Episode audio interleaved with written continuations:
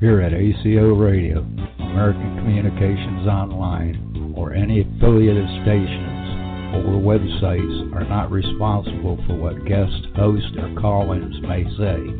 All programming is intended for informational and entertainment purposes only. Hello, world. This is TJ Morris on TJ Morris ET Radio, and I am with ACO Radio now, which is our famous Thomas R. Becker. A lot of you may know him as the famous artist Ahmed Painter. So we're happy. He runs uh, the station now, as well as some other 90 some odd hosts with Revolution Radio call sign for Mike Ringley, uh, Kentucky. So we wish her well to Mike Ringley and hope he gets better soon. He's been a little under the weather, and I guess it's okay to mention that. And uh, we're going to get one of these old guys, one of the really seasoned pros that's been around radio for years and years. Yeah, I hope I don't embarrass him, but uh, let me first uh, introduce you to my my associate, my partner, my producer, my graphic artist, my general manager, Thomas R. Becker aka Ahmed Painter. So, Ahmed Painter, would you like to tell everybody that you're here and who you are? I is in the background here.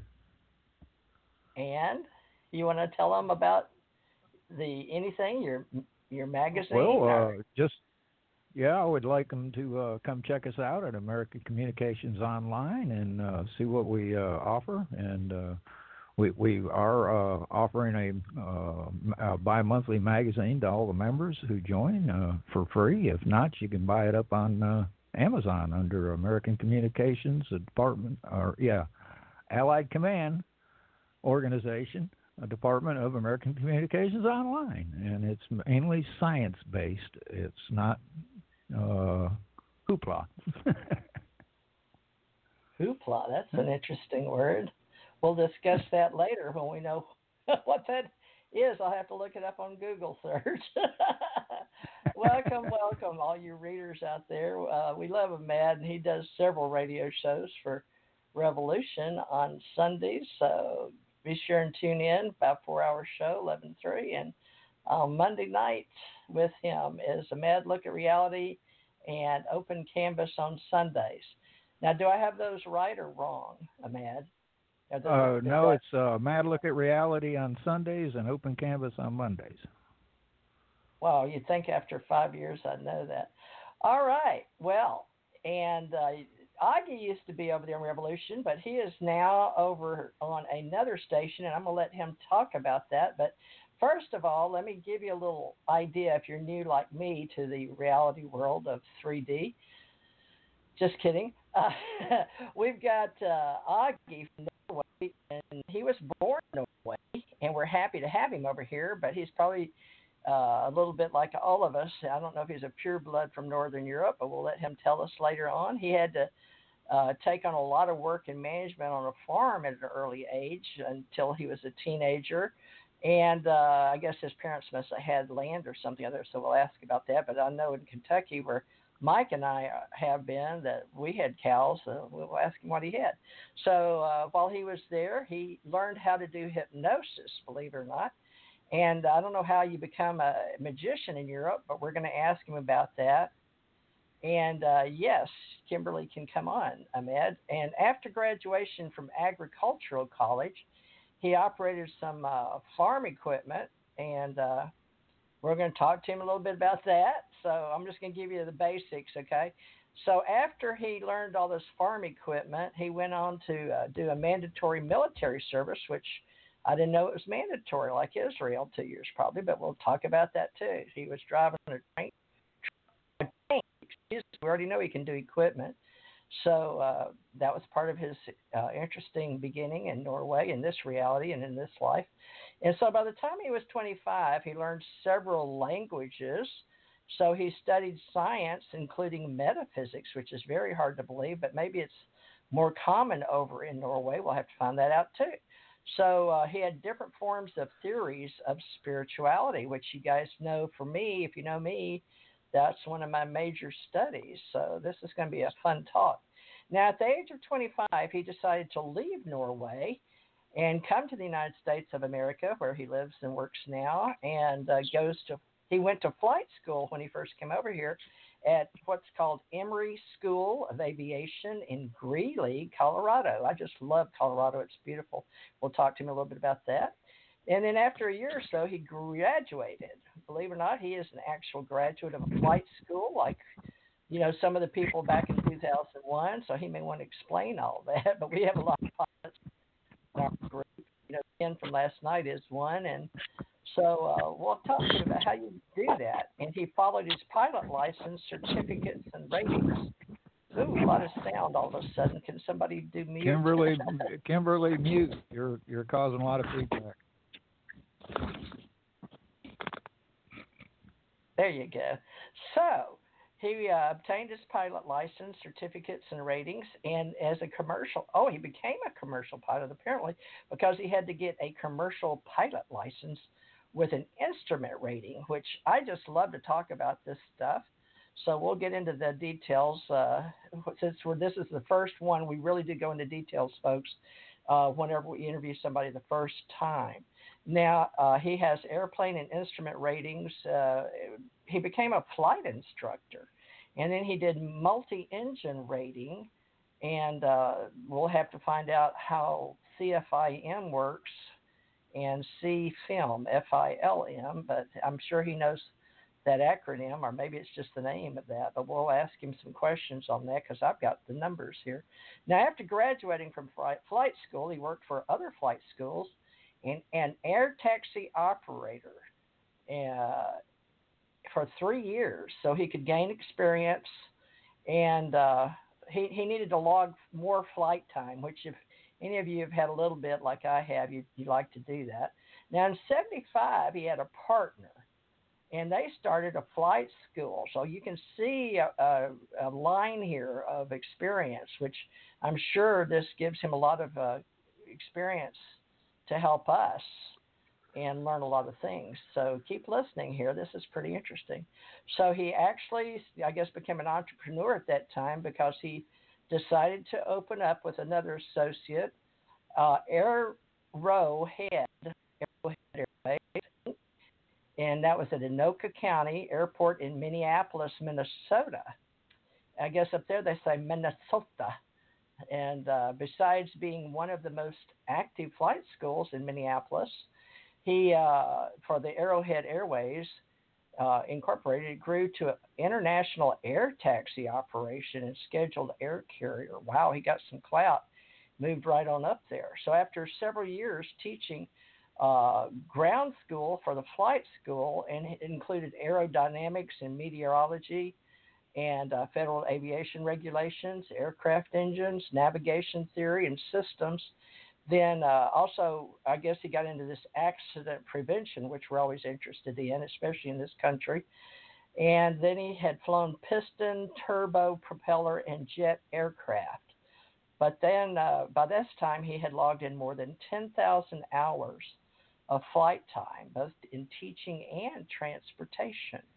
Now, not that he hasn't completely had probably retired from all that, but we'll keep going. So he had uh, as an accident prevention counselor, he was acting as uh, that, as an action prevention counselor for the Federal Aviation Administration, which we all know, we just call it FAA, and gave biannual flight reviews for recertification of pilots.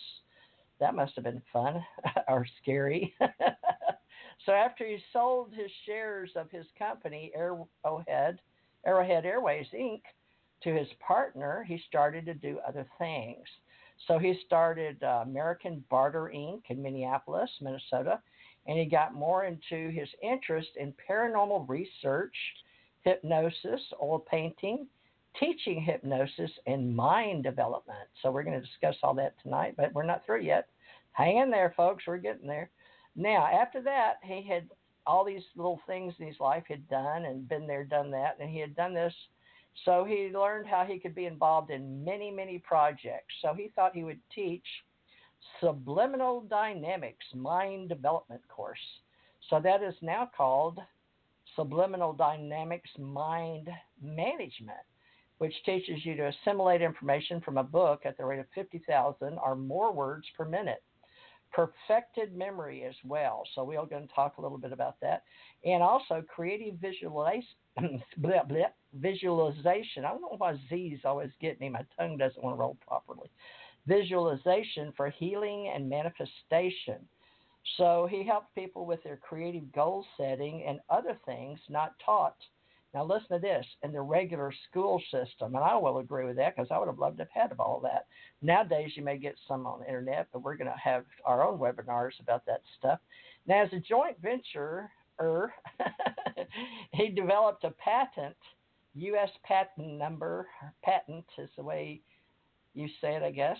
Uh, patent number 519er 3719er. So that's 5193 719. Perfected the paperwork and drawings on the original patent and was granted a patent in the USA and 10 European countries. So this guy ain't no dummy, folks, because I've done patent and it took me a long time. So it was only good for 10 years. So he knows a lot more than I do. So this is a lot of experience, folks, especially in business doing that.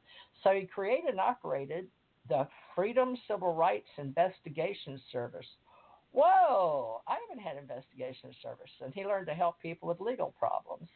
Now that's very interesting because that's very similar to my path thus far.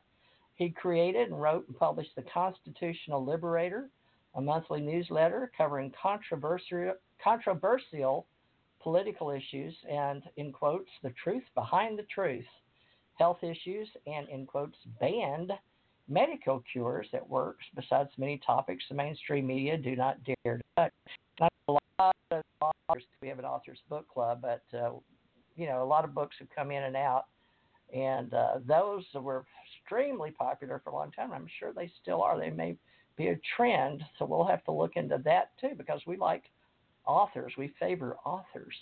Now, he co wrote a book with author Patricia Ress, R E S S, of Omaha, Omaha, Nebraska, titled, Oh, this is interesting, uh, especially for my UFO association Alien Encounters in America's Midwest. We also have Alien Contact Organization for all you folks out there, along with ACE Metaphysical Institute. So he fits right in with us. Now, it features hidden government documents proving the government cover up of the UFO issue and NASA prints of buildings and structures on our moon. Oh, we should have had Ken here. I thought maybe I should have called Ken to be on here because Ken's got some too. So uh, he had personal testimonies from people who had had contacts with extraterrestrials.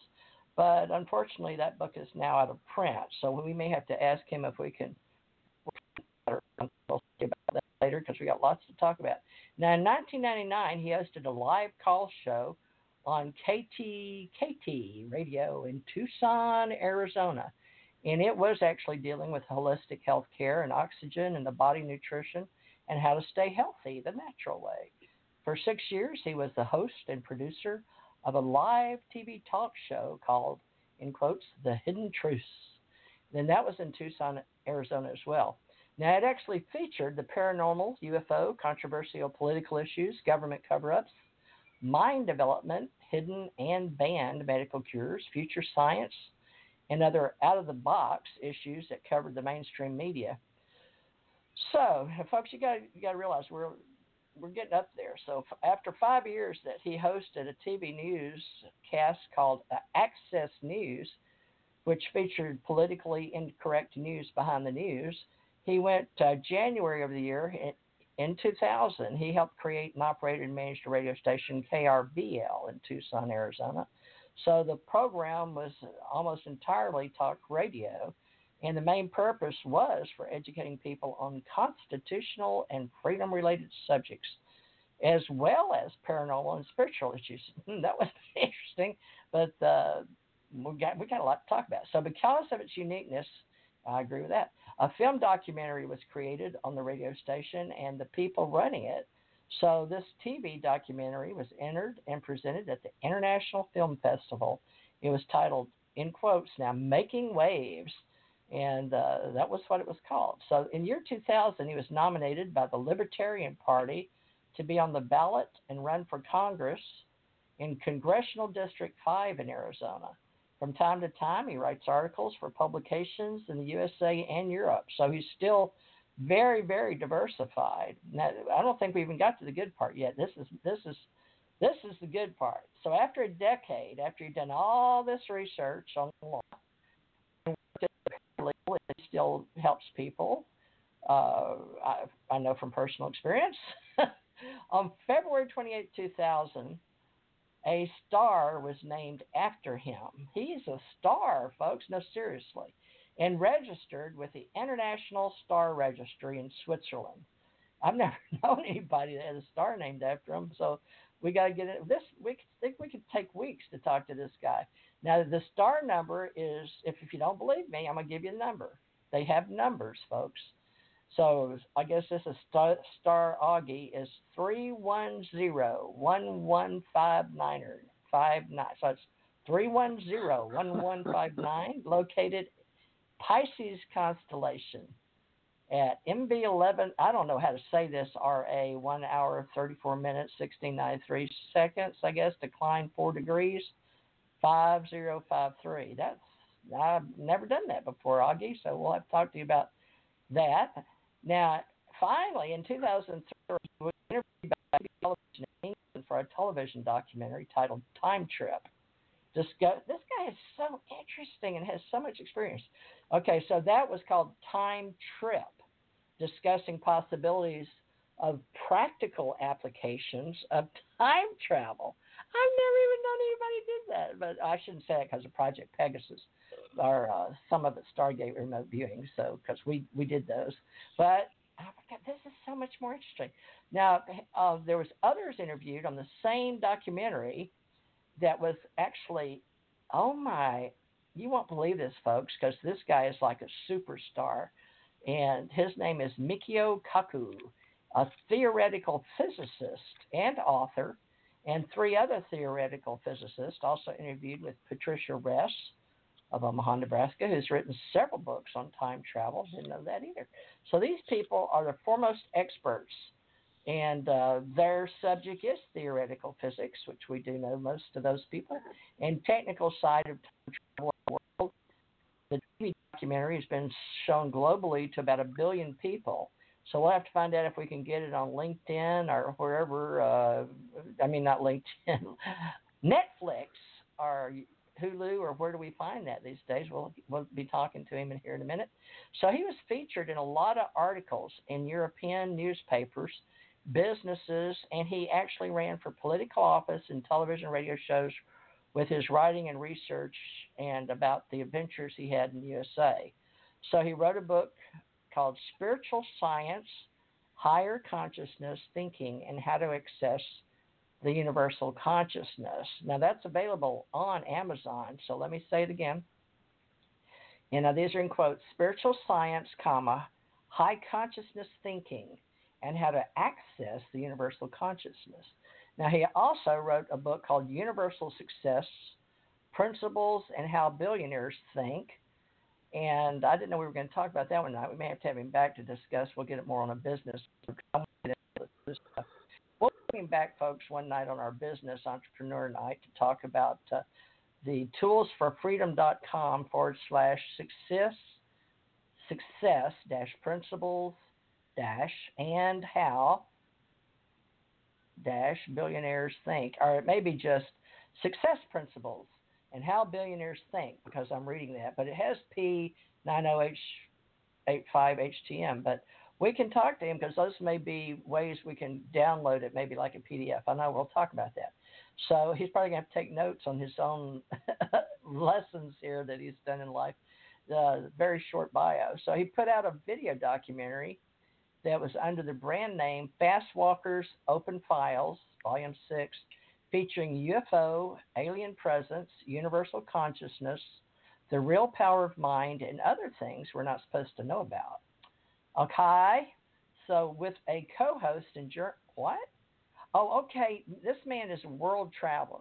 So uh, with a co-host in Germany, Aage, it says is. So I don't know if he's doing it now or not, but I I don't know. I've got, got I don't really know anything about Aage except I've just talked to him a couple of times, but I'm going with a gut reaction that I wanted to do this you know, in-depth interview. But so the Universal Consciousness Show, which can be listened to 11 on Mondays Pacific, Greenwich 1900, 20 hours Norwegian. So I guess that would be 11 Mondays, 7 p.m. Greenwich and 8 p.m. Norwegian. I don't know, 2000, 20 dot and Central European time. And he's got NM Radio Network or LNM, probably LNM Radio Network.com.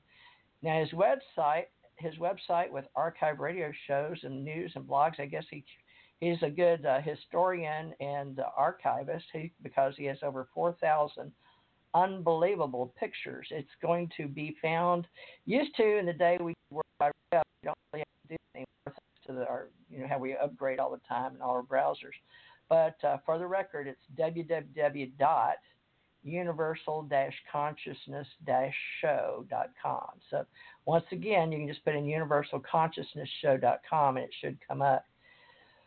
So uh, we've got so much to talk about, and I'll try to leave this up on the side uh, tonight, which I've never done before. So I guess I'm taking this literally tonight to do a very in-depth interview because of Aage Nost being in our radio group on Facebook, and uh, he's got two partners in a podcast with video production called the Broadcast Team Alpha, and uh, apparently he's uh, accustomed to being quite the entrepreneur and uh, doing very well apparently in broadcasting because he has a uh, name as broadcastteamalpha.com. So he has his own blog, our web hosting, our domain name, our all of the above, and uh, journey goes on. So that took quite a few minutes, and that's not even all of it, folks.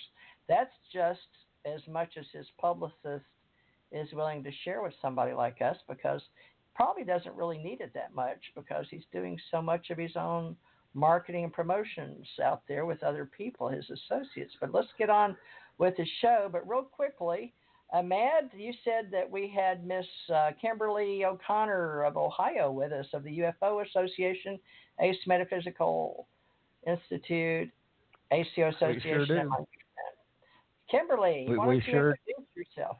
briefly. I, I need that, to go out and get an education before I speak to this guy. I'm, I'm sure we all do, Ahmad. yeah, I'm, a, I bet Kimberly's probably, I'm humble, so I'm not worthy, I'm not worthy. Kimberly, what say you, dear? Introduce yourself. Off of mute. She's, she's on mute. As soon as you unmute, we'll let you introduce yourself so we can get to know Mr. Ogden is she on there with you? Can you see her? Yeah, I can't she's see here. her, folks. She's just muted. Kimberly? She's just muted. Kimberly, can you hear me? If so, raise one finger. No, I can't see her, folks. I can't even see her on the board. All right. Well, Kimberly, she may be seen. She's a actual moderator for many of our groups, including UFO Secret Space tonight and I think she takes care of our Alien Contact org and probably my Deja Vu Club and I don't know several because she's a professional trainer moderator in social media. Well, anyway, Kimberly, we'll get you here in the conversation in a minute and let you talk with Aage. Well, Aage, back to you. Now we got an hour and a half of show all about Aage Nost, and like like uh, Ahmad said, uh, I don't know if we can handle you, Aage. You've got quite quite the resume here. Can you help us out? Because I wanted, I thought we were just going to talk about a book tonight, ET Science Org, but ET Science Organization, got a book and a lot of things, two books.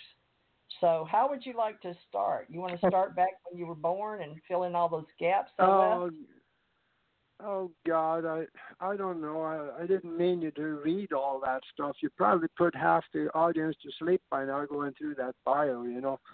Uh, Not if they were interested quite like lengthy, I was. So. Ahmad, yeah, were you interested? Oh, oh yeah, yeah. I, it was we're we we're archivists. We want to get it down for the record, is all. That's and right. Kimberly is off mute. Kimberly is off mute now. I'm here. There she I'm is. here. I'm computer illiterate. Sorry, people. you don't know how to mute, uh, so you have a mute button. You find it? All right. Well, Yeah, I got just tell, tell us a little bit about just you know you've been helping us with UFO business and the Maccabees in Ohio and uh, some other people up there. But just real quickly, you know, however you'd like people to sort of remember you tonight, because this is archived, this is live. Just give them, um, you know, a hi and what's going on with you. Hi everybody. Yeah. Um, I started earlier in life. I started seeing things that other other people in my family couldn't, and they didn't understand that. So I was kind of like that odd duck. Um, I seen my first UFO when I was like 14 years old, and had uh, a lot of. I've had a couple pregnancies that ended up to be totally missing. There was no sign of them at all. So it's been different, and uh, I've I know that, that I'm uh, I'm up abductee, and I know that my daughter was there with me when she was five years old, um, next to me on the table. Uh, I just want to help people to understand that we are not alone, and that we do that we are in need of helping each other understand this. All right, so we're going to turn it over to Mr. Aage Ness, our solutions. Has all Well- this experience. So Aage, Well, whatever you're willing to share. You got the well, floor. um, I guess we started off down the UFO path here, so I guess we should stay with that then, because uh, um, how would you like to see UFOs every time you go outside? Would that be something that'd be interesting to you? You talking to the audience? Everybody? Uh, I any think- one, of, any one of you. Oh, all of us. Okay. Well, there's uh, Ahmad. What Ahmad? Ahmad, I see them pretty often. Ahmad, how about Yeah. you? I wouldn't mind seeing a few. Yeah, see, the thing is that there is a way you can do that.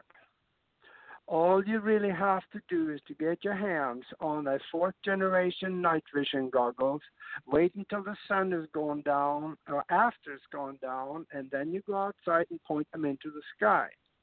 Because these fourth generation night vision goggles, they can see higher up into the light spectrum than you can with your eyes. So they are able to see things outside of your uh, capability of vision. And in fact, when you uh, look up into the sky like that, you can see the ships. The many of them are just points of light going in one direction and suddenly make turns and going in another direction. You can see cigars up there. You can see triangular ships up there. There is almost like a traffic jam. In fact, uh, when uh, uh, George Noory was at a seminar somewhere, come, somebody came up to him and uh, showed him one of these uh, goggles, and he, uh, George Noory pointed them into the sky, and it blew him away. He did a whole show on that one time several years ago because what he saw. This is something that everybody can do and it is really simple. The only thing about it is that these fourth generation night vision goggles are a little bit more expensive than your regular uh, binoculars. They uh, they uh, cost anything from if you buy them brand new, they can cost from three thousand to seven eight thousand dollars. But I've seen them on auctions and stuff down to eight hundred. So. But I tell you, if you can spare that cash, it could be a lot of fun watching those things. Well, thank you for that.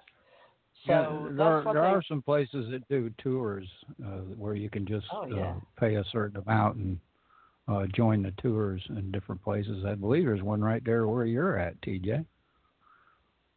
Oh, they're all over, especially at the events. But yeah, a lot of people buy those around here. Uh, come to Gulf Breeze. We'd love to have you. Like, Beautiful beaches. You're breaking up. Really? Yeah, you're Well, breaking up a little bit. Yeah, Now, real you're, bad. breaking, you're Is that- up quite often. Okay, Well- so something's wrong. Okay. Uh, I shouldn't have touched a button. Can you hear me now? Yeah. Okay. Yeah, I'll leave my stuff alone. Excuse me. That was me playing, being a little kid. I don't know. I didn't even know I was doing that. I was sitting here playing with the the mic. Sorry. All right. Well, back to you, Aage. So we've discussed that. That. What else would you like to discuss? Because well, um, you've got a huge, huge resume about the power of mind, subconscious, and all that. But go ahead. Whatever you want to talk about. Well, I was suggesting to talk about solutions tonight. Everybody and their dog is talking about the problems out there, and uh, very few of them have any solutions to speak of. But when we uh, think about the solutions are a lot easier to understand if we know what we are. Not necessarily who we are, but what we are, because there's a huge difference between who and what. And uh, these solutions that I'm talking about, that is everyday solutions that can make our lives better. And that comes all the way from the point where, uh, I mean, the cure for cancer was created back in 1931 and the Nobel Prize was given for, for the uh, discovery. Same thing as reversing the aging process was given the Nobel Prize for it, and nobody told you about it. I write about that is in uh, in one of my books, explains how I do it, and it's working for me. I uh, these kinds of things is uh, also mind created because we gotta remember that quantum mechanics are now proving to us that we live in a mind created universe. So, what is in our mind is what we will most likely have in our existence. I'm, I'm going to ask you a question, and then uh, I'm, I'm going to set the stage for you so you can understand the question better. For uh, for the last 300 years or so, we have been told that uh, matter and energy cannot be created from nothing. We kind of know that.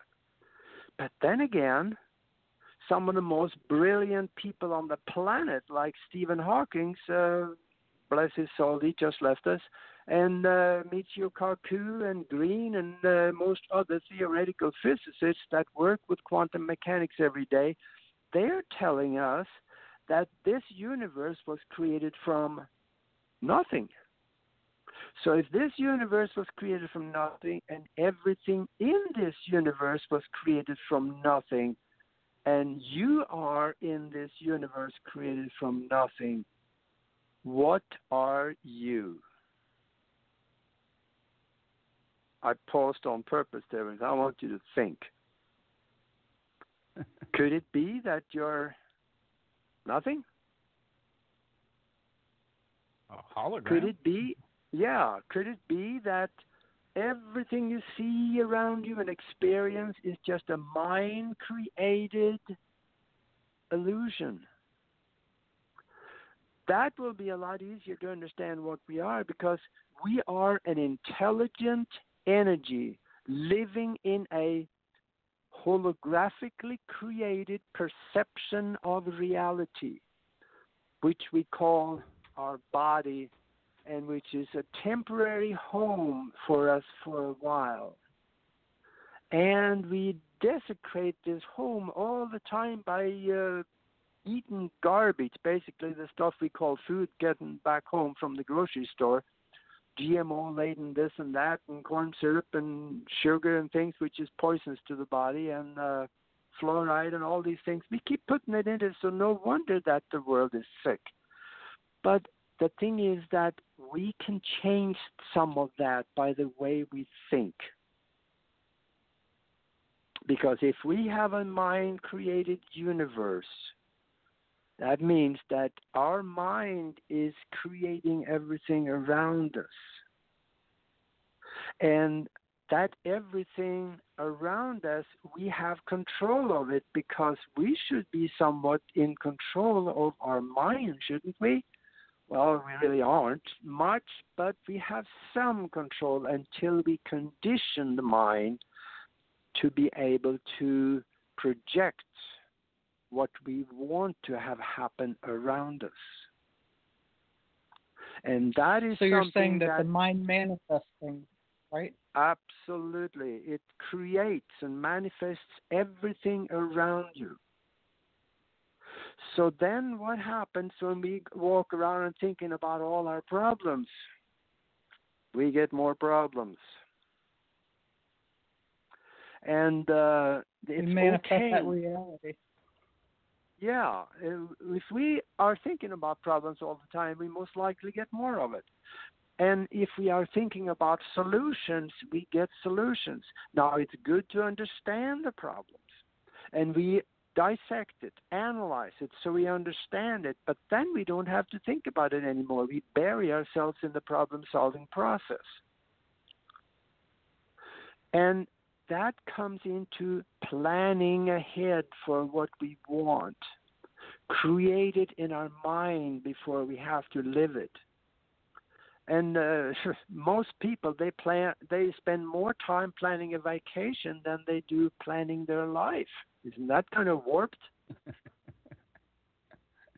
I think I heard some snickering back there. Somebody must have done because it's so true. It, it's so yeah, true. No. Absolutely. And the thing about that is that we can create the future before we have to live it. You see, when we think about something, remember now, uh, according to quantum mechanics, everything you see around you is mind created. It's only a synthetically created perception of reality created by the mind. So if the mind decides to create something that we like instead of all the garbage, it will do that. And that is where something called a mastermind comes in. A mastermind, that is when you are brainstorming with someone. The definition of a mastermind is where two or more minds are united in harmony. They create a third mind that has the potential mind power of the two or more of them multiplied by each other. Let's say that there was a thousand people listening to this show. And we decide that we are going to join our minds together and create something specifically that we all understand and we think in one particular term and direction, all of us together. Now, a thousand people times a thousand, now we have the mind power of a million minds. That is powerful. So that is exactly what happened 20 some years ago when Art Bell on this show on the Coast to Coast Live he created rain over Texas because uh, te- they hadn't rained for four months down in Texas, and the state was burning up. They're running out of water. Cities, towns were running out of water. Cattle were dying everywhere, and he talked to his 10 plus million listeners, and he said, "Let's all visualize rain over Texas." We all did. I listened that night, and I joined in. And the later that night into the morning and the next day, there were thunderstorms all over Texas, all kinds of rain. And the weather forecasters came out and said, We are dumbfounded. We don't understand how this happened because there were no moisture anywhere in the computer models that could create this rain. But it did. They didn't understand, but I understood. We did that by joining our minds together because we directed and changed the physical reality that we call it, which is only a holographic projection of the combined mind that we created. That is what we can do on a smaller level. We can do it as a family. If a family of five people get together and say, We need a new car, and then you go out and you decide what kind of car, what color, how, what do you want in it, what do you want it to smell like, what, everything you can think about in relation to that thing. Get brochures, and then you get together at the kitchen table, and you mind melt. You join your minds together and you start visualizing that car because when you visualize that something using the mastermind principle or even by yourself, you create something out of thought. And you give it a low form of life and you place that in the future. Then place it into a time coded event in the future. Don't use calendar. Calendars and time is worthless when it comes to anything outside of the physical. Time is a fourth dimensional illusion. So you place that in the future, what you want, and then you go back and forth to it every day. Visualize that thing and put more energy into it, put more love into it, put intention, gratitude for already having it, even though you don't. You feel it, feel yourself driving it. You live that car before you have it. Now, the universe will go to work with you. You are brainstorming with the universal mind, and you start pulling this into the physical existence. It may not happen overnight because in the physical we have this concept called time, and that's a wild card. It could take a week, it could take several months for that car to show up. But somebody or something will usually show up in your existence and allow for you to take advantage of something which will create the arrival of that car. That could be simple thing. You looking in the newspaper one day for an ad and you find a car for sale or you walk down the street and say, "Wait a minute, that that is a good looking car," and you go in and they give you a deal where you trade in your own one and you just got a new one. These things happen. That's called a form of manifestation. And I know some of us, or some of you, have already done this without necessarily thinking about it as manifestation because it made sense to do, right? Don't you feel you have? Oh, I know I have. I, I personally, I believe the universe is there to give you what you need and what you want if you know how to ask for it and apply yourself to getting it. Absolutely. Yeah. See, when you create this thing by thinking it into existence, you uh, you give it that low form of life which you are already part of. Because you are part of the universal mind.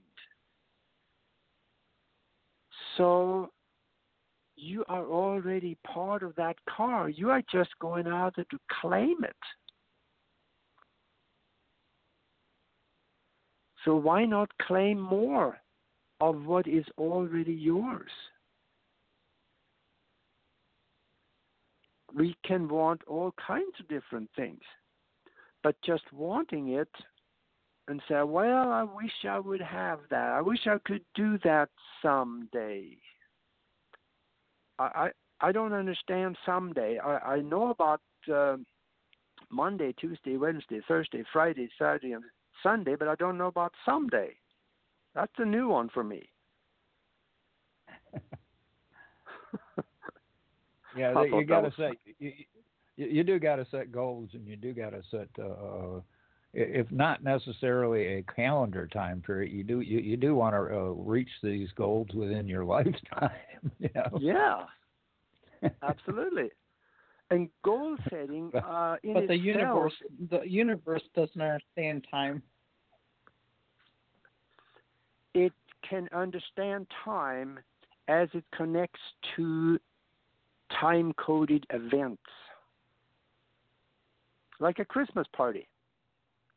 Let's say that you need a new car by Christmas, uh, Christmas Eve.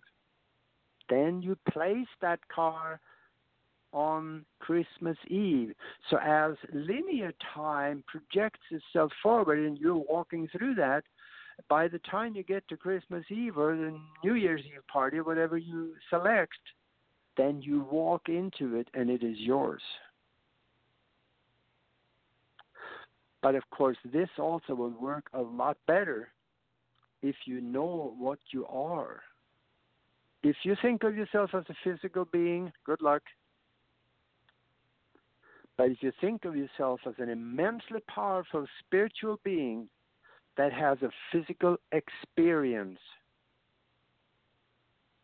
created by the mind behind it all, now you are reverting it back to the mind behind it all, which you really are. You are not what you see in the mirror when you walk into the bathroom. That is just a holographically created projection from the mind. So if you know you are that spiritual being that has no limitations and can create anything it wants and project it into the physical existence, why not do it more? I didn't Like do it until I was 14. but I did learn Yeah. it, but I didn't have a teacher. But that's uh, I used to wonder how that was, and then I uh, met Zig Ziglar, and he was really shocked because I came right up on the stage in Houston and shook his hand. And he said, "See you at the top." and I made sure. Now this wasn't at 14. I'd learned how to do psychic things, but I didn't have anybody to teach me. But I do know what you're talking about. But I would put Yeah. things into my future, and I don't want to give away all my secrets, Aage, because you know we got to save some good stuff. But I'm glad you're here to say all this stuff because you're just confirming a lot of the choices I made that worked for me, and it did. Yeah. And uh, I had different. I guess what would one say? One once one lives this to be as old as I am, one can go back and look at how all that worked. And there were many, many people teaching this, uh, but it wasn't until I got in my late 20s, 28 to 32, before I went into the Navy. But I knew I was going to, but I created it when I was 16 or 17 at NASA, but I couldn't go back then. I had babies and, you know, a husband Yeah. working at NASA, but I could see my future and I did visualize it, but I can't tell you when I knew I was going to do it. I knew when I couldn't because I had responsibilities. But I've done all kind of things. People used to ask me all the time how I did so much in life, like your impressive resume. You just don't know you can't do it, and exactly. But tell us when you knew you could do it. I, I, I, I'm being honest. I didn't know I could do it. You know, like practice it till I was a teenager. Did you get that Well- earlier? You studied metaphysics. I read in your notes. I- your bio. I started uh, develop or uh, discovering the power of the mind while I was still back in Europe. When um, I bought a book from a magician, I read the book about hypnosis and uh, thought this was so interesting. I got to do something with this. So I got a hold of that magician. that was that that guy's name was Tore Torell, a very famous magician in Europe, and. Uh, I met him and uh, we kind of liked each other, so we started talking and we talked a lot. And uh, I learned a lot of the tricks from him that actually proved to me that whatever we see around us can be changed. Let me give you an example. Uh, I'm a hypnotist, so if I put you in a soft chair and talk to you for about 15 minutes, or maybe maybe you're one of these. You want that'll take just five. Uh, and if I do my job right, and I tell you that when you wake up, you will see an elephant standing next to you in the room. If I did my job right, snap my finger and count you down, bring you back out, you will see that elephant. You can reach out and touch the snout on that elephant, and you will feel the rough texture of that snout. You can hear him breathing. You can smell. It doesn't smell very good. So there's the elephant. The problem is that I don't see the elephant because there is no elephant there, but you do. What happened? What happened to your real world right now? Did it go away? No. your mind changed your real world into something that physically does not exist because you create everything that you see around you from your mind anyway and you I convinced your mind that there was an elephant standing there so there is an elephant standing there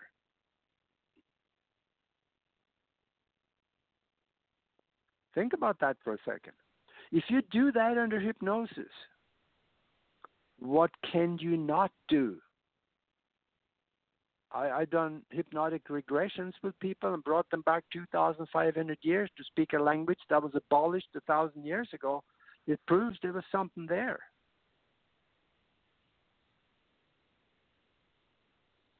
We can create anything we want from our mind if we have convictions and intention enough to make it feel real to us. There is no limitations. Back in Europe, isn't that kind of uh, what uh, Jesus was saying when he said you could, you know, if you had the faith of a mustard seed, you could move a mountain? Absolutely. I uh, I haven't seen a lot of mountains move lately. we got a big one we got to move right now. well, most people don't, you know, realize Yeah. that they, you know, they do have this, you know. Yeah. The thing about it is that uh, if he said that, then it is right. He's exactly right. Same thing as, you know, what I do, you can do and more, also says in the Bible. He's supposed to have said that too. So that means, and, and that story in the Bible where he walked on the water, most sane people, they, uh, you know, they laugh at that and go, yeah, sure. But I have no problem with that. Because if the mind is right, there is no limitations.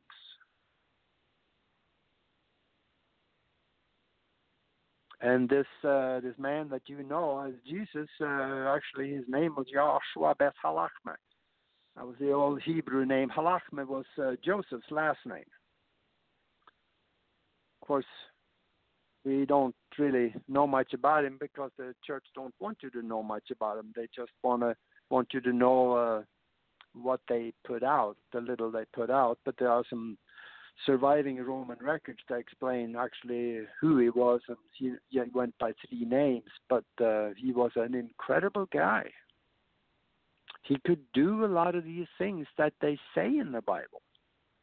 He spent te- ten or more years in India learning from uh, the sages back there, and he came back. And he was speaking equality among women and men. And you know that didn't go over too well with the Jews. You know, the men uh, they were supreme, of course. No, it did. So uh, he was a little different, and the Jews got scared of him. So uh, eventually, they uh, you know they got rid of him, so to speak. The unspeakable thing, the Romans do unspeakable things. But also, the surviving Roman records show that he did not die on the cross. So there is some fallacies in here. But I don't think we need to go down that route on this show. Oh, now, does this mind stuff? It, it transcends time, right? It it Yes, uh, it does. uh Very How- much so, because time, remember, time is a three and fourth dimensional construct of thinking. And a little hint into that for some people that have had car accidents, uh, right before the accident happened and you hit something, time slows down so you can see things project project um, progressing and but it is really in slow motion. A lot of people talk about that. Time slowed down true. before. Yeah. If time is constant, that couldn't happen. time is not a constant. It is a projected, accept commonly accepted norm. So we all go by it. Well, even in, In physics, fact- it's not a constant because gravity has an effect on it. Yeah, there you go. Absolutely. And the faster you go, the slower it gets. Right. So there, there- we uh, have several. Ti- we have quite a few time travelers on Earth. Actually, uh, they're called astronauts. When you get into space, uh, there was a Russian that spent, I think, four years in space. He advanced. No, he slowed down his time by a little over four seconds because of the speed, uh, 18,000 miles an hour for four years he slowed down his uh, time four seconds. And here's something for you guys to puzzle about. If he is not in the same time sequence when he left, he was slowed down four seconds. Why should we be able to see him when he got back? Because we are in the same time sequence. Mm, that would have to do with vibration, wouldn't it? Uh, yeah, but time is different. You can think of things that happened, let's say, yesterday. You can't see it anymore because it is gone. Technically, we shouldn't be able to see him. After, if he slowed down four seconds, he will be in a different time sequence. Hmm. This this gets a little involved because time is what we make it. So he was slowed down for seconds, but we accept him into this sequence. In fact, uh, did you know that in, well, time, we, we're talk, let me talk a little bit about um, the aging process is at the visual progression of time within the physical. But we can stop that aging progression. I have done that. In fact, I am getting physically younger every year. I'll start counting backwards now. That feels more comfortable to me. Because in 2009, two, um, f- f- four doctors, no, three doctors, got the Nobel Prize for discovering an enzyme that reverses the aging process, and nobody told us about it. It is fairly simple. See, science have discovered why we age and why we get older and why we die. It's fairly simple. It's at the end of the chromosomes inside the cells, you know, the chromosomes that holds our genetic code. The, at the end of the chromosomes, there's a little piece, kind of like the end of a shoelace, where it's called the telomeres. And they're the hardened piece, and every time the cell divides, that these telomeres get shorter and shorter and shorter every time that the cell divides. If it is divided so many times that there is the telomeres are so short or nothing left, then the end of the chromosome start fraying, and the uh, cells or the uh, the chromosomes and the cells are no longer able to replicate themselves, and we get stuck with old cells in the body, and we get older and older and older until we die. There's a way to stop this and I'm doing it, and it seems to work for me. Five years ago, I started looking a little ragged in the ages, and I don't see that anymore. I'm 73 years old, and I don't have any gray hair, and I'm healthier than anybody I know. Work 12, 16 hours a day, every day, seven days a week, pretty much. Got nothing else to do. And this is something that relates to time also. If people believe they're going to grow old and die, I'll guarantee you they will because everybody everybody dies. So I got to die too, right? Let me tell you a little story about a guy, two people that I found out about. One of them He died at the age of 256 years old from an accident. The government verified his age. This guy was a martial arts instructor for the Chinese army. He was an herbalist and he was a mind teacher. Same thing with a university professor that came from China to New York on an exchange program in the mid 1950s. Uh, he uh, he uh, was teaching in New York at uh, I think it was one of the universities, New York University, I think. And uh, one evening he went out with his colleagues and uh, had dinner, and he got food poisoning and died. So then he ended up at the morgue, and they start going through his papers, and they looked at the passport, and they called the ambassador and said something's wrong here because this guy is 154 years old. I can't be, can it? And the ambassador told them, yeah. And they asked the ambassador, how can that be? And the ambassador told them, well, he only eats Chinese herbs and berries, and he knew he could not die. Do you think the mine had something to do with that? Oh, yes, it did. I have convinced my mind on the basis of what I see around me and on myself how my health is and what I look like now, younger than I did five years ago, I have convinced myself that if I keep doing what I do now, uh, there is no reason for me to die. The Nobel, go to the Nobel Committee's website.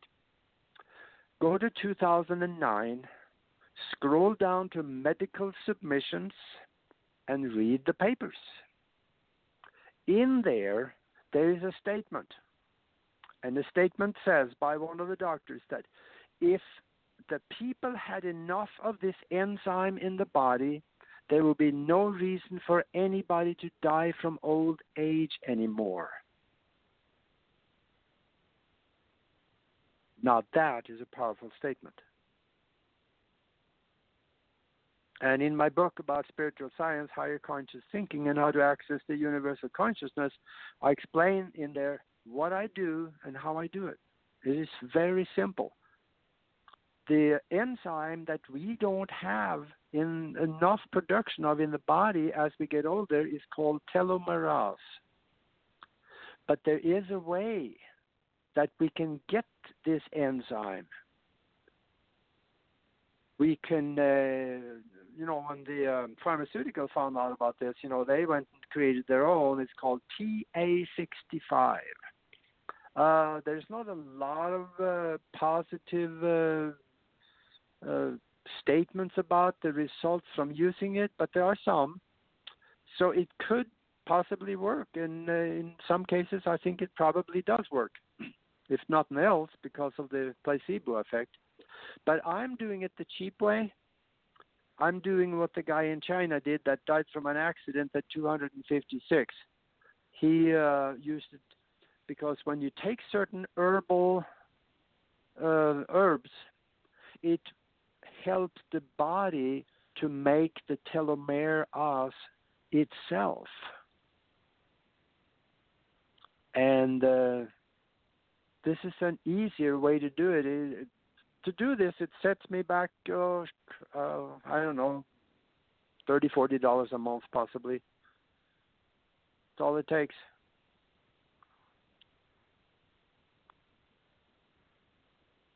I guess we were talking about solutions today, and this is one of them.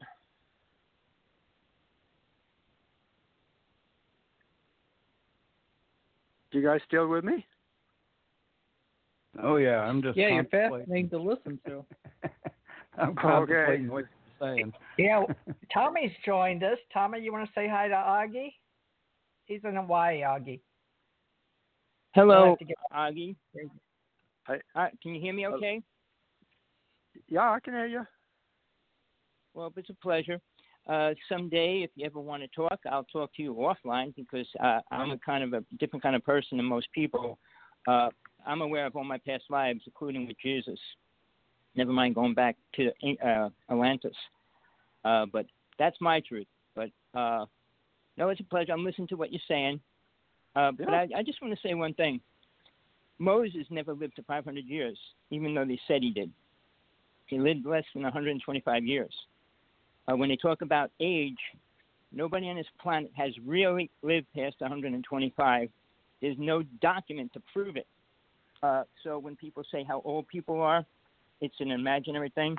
You can believe what you want. I'm a hypnotist too. And yes, you can hypnotize people to believe anything. But tell people to turn into an elephant. They can't do it, even though you hypnotize them. So I, I, I just want to throw my two cents in there, but I'll let you go with your story because uh, I've been working in the hypnosis field since I was six years old. Started hypnotizing everybody in the neighborhood by the time I was 14. Uh huh. But uh, I did past life regressions as well. I did psychic Uh-huh. implant removals. Uh, hmm I did exorcisms. So I've been in that world all my life. Uh, I know the top magicians. I was a magician half of my life as well. And I work with Kreskin. He was the first famous hypnotist in the United States. Uh, and that's how I learned when I was a little child.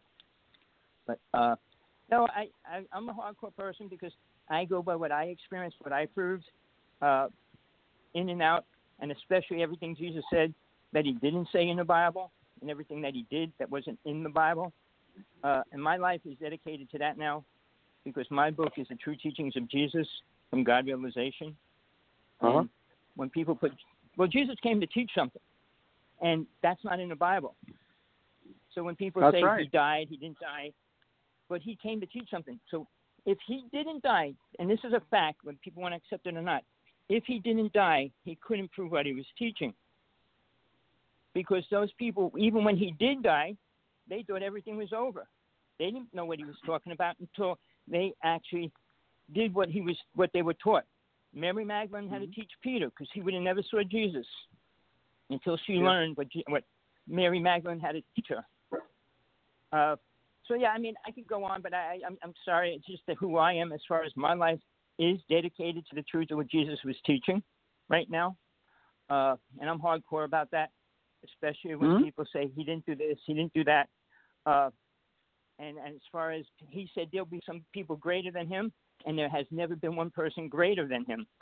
So he was hoping there would be, but that didn't happen, and it probably won't. Not in the next lifetime for for this world, or maybe even five lifetimes. But uh, yeah, I'm, I'm Yeah. sorry that I'm like that. But when anybody mentions the word Jesus and puts him in a totally different class of who he was, what he was, they weren't with him. They didn't see him die. He died. I mean, the whole blood of his his blood, countries fought over that. The whole Ark of the Covenant was based on that. So when people say, "Oh, he went to another country," India, Thomas went to India. He taught Jesus' teachings in India. I mean, and they had probably accepted him as Jesus because in those days everybody looked alike, especially if you had a beard, and there was no documented names and things like that. So the whole teachings of that, of what Thomas was teaching, was brought to the uh, Hindu people. They only released that information not too long ago. They Mhm. kept that a secret, and Jesus had the secret teachings, and it was about ascension. And ascension meant you get the psychic abilities, which nobody on this planet has, or they never did. Not one person on this planet can raise the dead or have been able to do that in the past 2,000 years after Jesus' disciples were killed. Uh, so, yeah, there's a lot of stu- make believe stories that people put out there. And when they go around the world and you listen to them, listen to the truth and listen to the lies. And it's really hard to tell the difference because they both sound good. And, and right now, people really don't want too much of the truth because they want to just feel that they're important. Yeah, yeah. Uh, actually, uh, that was a lot more than your two cents to it. I, I love it. I tell you, uh, I got a question for you. Well, you're a hypnotist. Did you ever take anybody back before the time they were born? Uh, you Hello. got the floor, Aage. Uh, that's uh, Tommy runs our Hawaii office over there with Janet, Carol Lesson, our ACE Metaphysical Institute, mainly uh, the Universal Life Order, Oh, and uh, okay. the UFO Association, but he's been with us a long time. But I'd just like you to continue teaching us because we've listened with all our other people. And this is our first night with you. But I wanted Tommy to introduce himself. I didn't know he was going to get on a lecture. yeah, that's all right. That, so I apologize for that. But okay, well, I've got That's Tommy's okay. name up here, everybody, and uh, this was the first night he got to talk to. I get, I don't think you've ever met Tommy before, so. But I want to give the floor back to you because we're recording this as your archive tonight. It's not a debate or a let's all talk, you know. But people are accustomed, and especially Tommy, that we share the floor the second hour. So in his defense, remember I told you I had at the end, but uh, uh, I think Matt and I and uh, Kimberly are here. I wanted to get some more into these memory techniques and, uh, you know, what's your how you teach some of these things uh, in your two books. So, not to mention all the questions I had on your resume. So, uh, but Tommy knows uh, how we do these things, but uh, he he Well, does other okay. stuff. With, so Uh, Yeah, let's let's say keep that it on your this- your name for tonight. He he teaches too, as you can tell. so thank you, Tommy. But uh, yeah, that's pretty good. yeah, I, Tommy. I, I Back to you. I love listening. I love listening to that guy because he uh, he seems like he's done a lot of study and he's totally right about uh, um, this guy we know as Jesus was not the guy that we've been led to believe. He is a lot more to him than uh, what it actually says in the, the book that they created in 325. And uh, for everybody out there that likes to find out more about the Bible, there is a document, and I have read it. It is a, uh transcript from the meetings in Constantinople, Turkey, in Nicaea at the time, and that is the transcript that lasted. Uh, you know, they spent you know several years there pulling the first draft of the Bible together, and uh, you will find out how they created that book on the order of Constantine. And he said, "Go to Nicaea." create a religion that will unify my empire and do not come back before you have done so. And they did. And they uh, they uh, had a lot of discussions, and it'll be very educational for people to uh, uh, read that document. You can find it at uh, Oxford University Press if they will give it to you. And uh, you can also um, contact the um, Topkapi Museum in Istanbul, Turkey. That is probably the easier way to get it. You will get it in French, and then you can probably translate it from there. Uh, they Thank may have it in that. Greek. Yeah. Uh, Latin and Gutenberg was in German. But uh, we'll talk about that more Sunday, folks. This is our first night with Aage Nost is our uh, guest tonight, and he is uh, in our authors book club. We put his book up. Matter of fact, we're just starting all over again, and he will be talking to us uh, about his business book, separate from his spiritual book. And uh, Ahmad and I plan on having a meeting with him uh, to help us with our ACO club and our UFO association and our ACO association. And Kimberly O'Connor's here with us tonight. She's uh, stepping in, and we're going to see how long we can keep her involved with us on Sundays, too. So we'll do a lot more spiritual metaphysical work together in our ACE Metaphysical Institute with Universal Life Ministries. And I have Theresa J. Morris Ministries here in Gulf Breeze, and I've just haven't been uh, working much in this, but I'm going full circle, and Tommy's going to help us in Hawaii, and Ahmad in Georgia, and Kimberly in Ohio. We've got to go state by state, and uh, Aage is going to be helping us uh, make sure that we have our proper paperwork and franchise set up and all of that. So we hope to hear a lot more about Aage, uh, but we've got an ET Spiritual Science organization we're setting up. So we have plenty of fellowship associations. So you know you can choose your poison or choose your fancy in the in the, the time on Earth right now. But uh, I'm going to go back on mute, Aage, because we're really enjoying learning about you and what you're willing to share about you and uh, I guess you could say your ministry, which is uh, digital but also archived orally. And we are recording. We are archivists. We're mystics, oracles, psychics, sages, seers, as well as on the other side, we're archivists, historians, re- historians, researchers, and a lot of people say alienologists, alienologists, and ufologists these days. some people, contactees, abductees, and experiencers. So, and I'm going to leave a Matt and Kimberly on just to let you know somebody's listening to you, Aage. But me and Tommy are used to this, and we'll go on mute and handle more with Kimberly and Tina, folks, Tuesday and Wednesday and Sunday. And I think Tommy stays on Tuesday. All right, back to you, Aage, and Ahmad and Kimberly. Here we go. Okay, well, you mentioned uh, memory. Uh, maybe there's something to say about that because the thing about it is that we've never been taught how to remember. Uh, remember back in school when the teacher told you read this chapter and uh, when you're home, uh, go home and read this chapter because tomorrow you're going to have a test on it.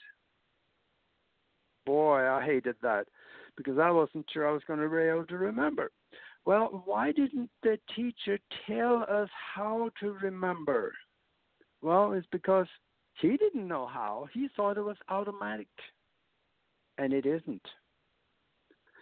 There is a photographic memory is an animal that is alive and well. It is just that nobody understands it. They don't know how to achieve it. I used to teach uh, a mind development course 20 some years ago, travel around the country, and we taught how to assimilate information out of a book at anything from 50 to 100,000 words per minute with 95% retention. And we flew through the book in about four to five minutes. You wonder how is that possible? Well, because the mind, what we did, we turned pages as fast as we can turn them.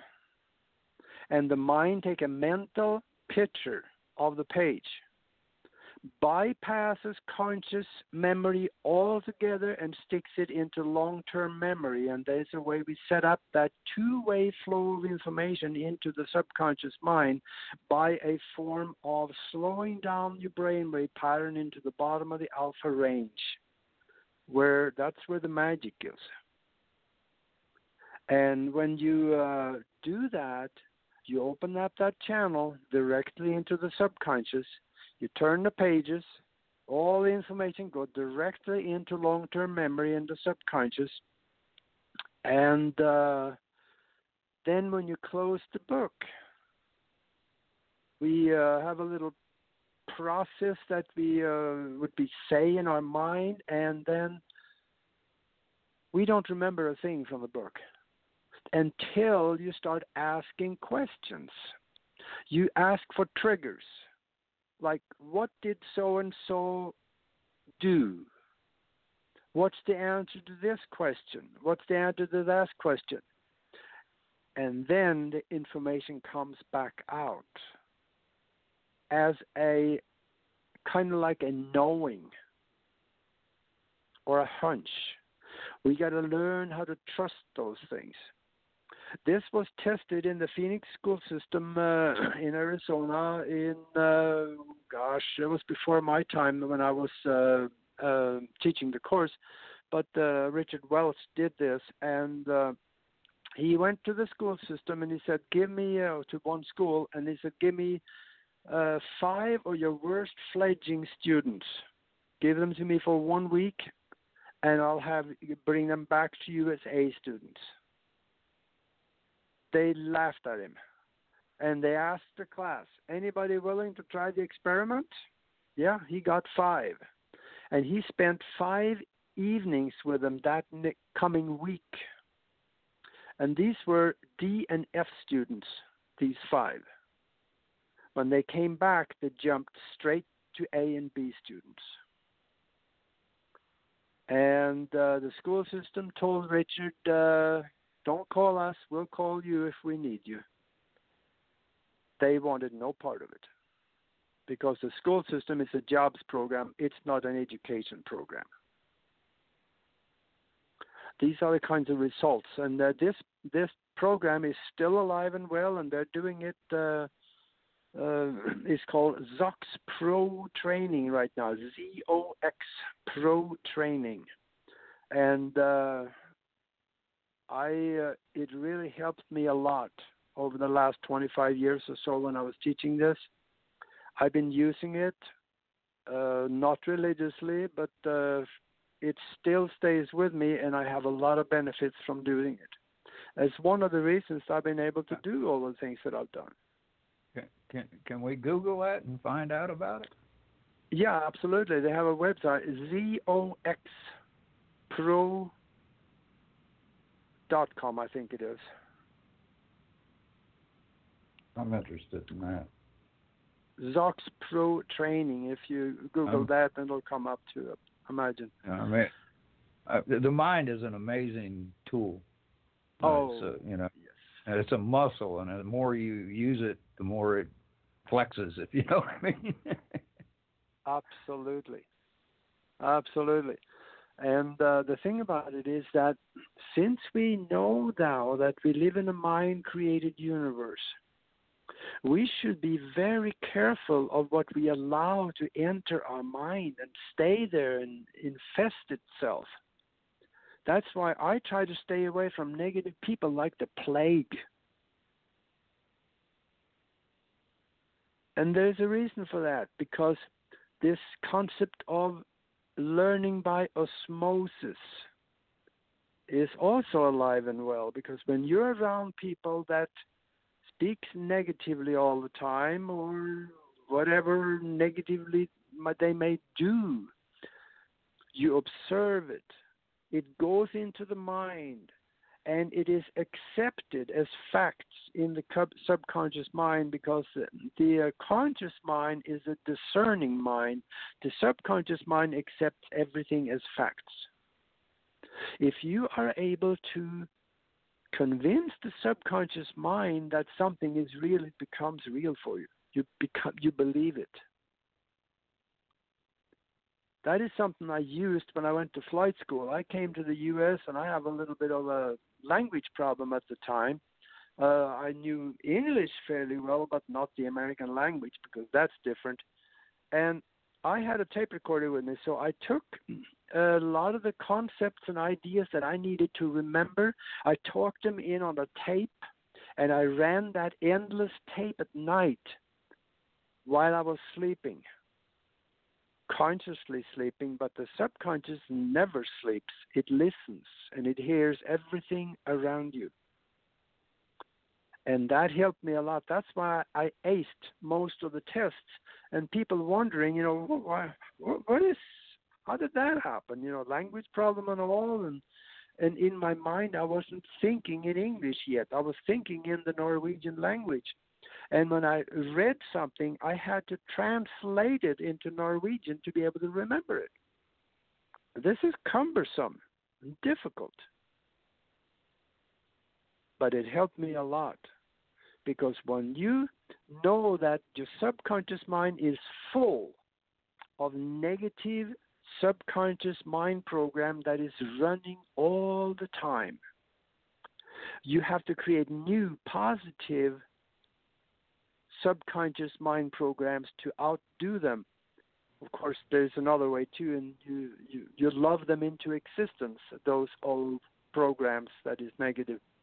Because uh, love gets inside of it, it guts the energy and it becomes positive. So there's, I talk about that in the book too. There's some simple methods on how to get rid of bad habits and stuff like that. Hypnosis is one of them, but uh, there's other ways too simple well, ones. can we mention that again? Because I'd like to buy one for me and my daughter. I love books like that, self-help books, self-development books, and books you can find Yeah. them, at, you know, in your libraries. But uh, Aage, I really appreciate all you're doing, and we're definitely going to have to have you back because many of our fellowship associations are full of volunteers, and also those that work in social media.